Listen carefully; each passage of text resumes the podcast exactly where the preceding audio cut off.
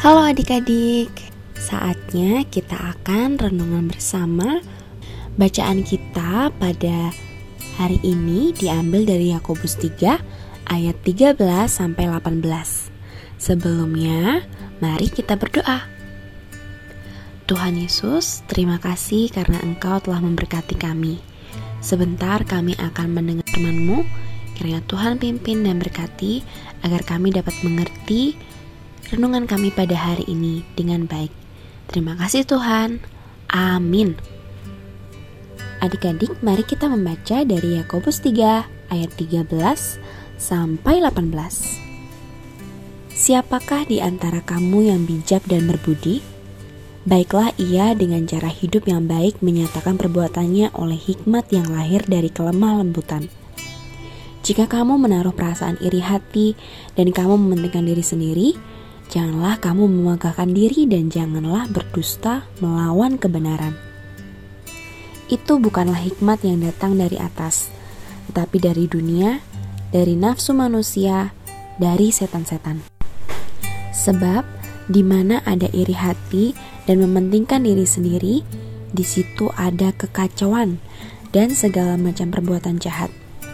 Tetapi hikmat yang dari atas adalah pertama-tama murni Selanjutnya, pendamai, peramah, penurut, penuh belas kasihan, dan buah-buah yang baik, tidak memihak dan tidak munafik. Dan buah yang terdiri dari kebenaran ditaburkan damai untuk mereka yang mengadakan damai.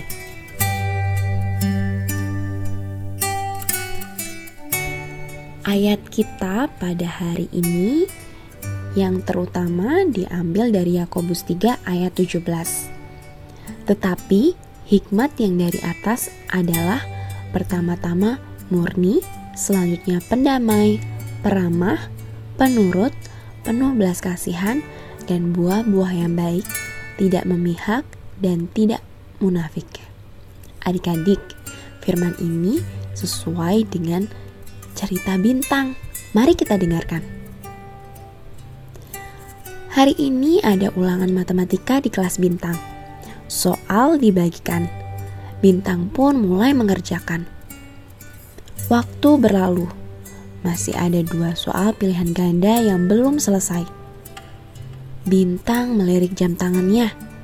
Tinggal lima menit waktu yang tersiksa. Aduh, ia mulai panik. Aduh, bisa selesai tepat waktu nggak ya? Tuhan, tolong bintang. Tiba-tiba, kertas jawaban milik Vano yang duduk di tepat depan bintang terjatuh dan terbang ke dekat bintang. Bintang tak sengaja melihat jawaban soal Vano. Wah, aku bisa lihat jawaban dua soal tadi. Apakah ini pertolongan Tuhan? Langsung ku jawab ngikut jawaban Vano saja kali ya, biar selesai tepat waktu. Pikir bintang dalam hati, galau. Nah, adik-adik, kira-kira apakah betul ya Benarkah pemikiran bintang bahwa kejadian itu merupakan pertolongan Tuhan agar bintang dapat mengerjakan soal ulangannya? Hmm, iya, pasti tidak demikian. Namun, adik-adik juga bisa mendiskusikannya dengan papa dan mama. Selanjutnya, kira-kira menurut adik-adik, bagaimana cara mengenali pertolongan yang dari Roh Kudus?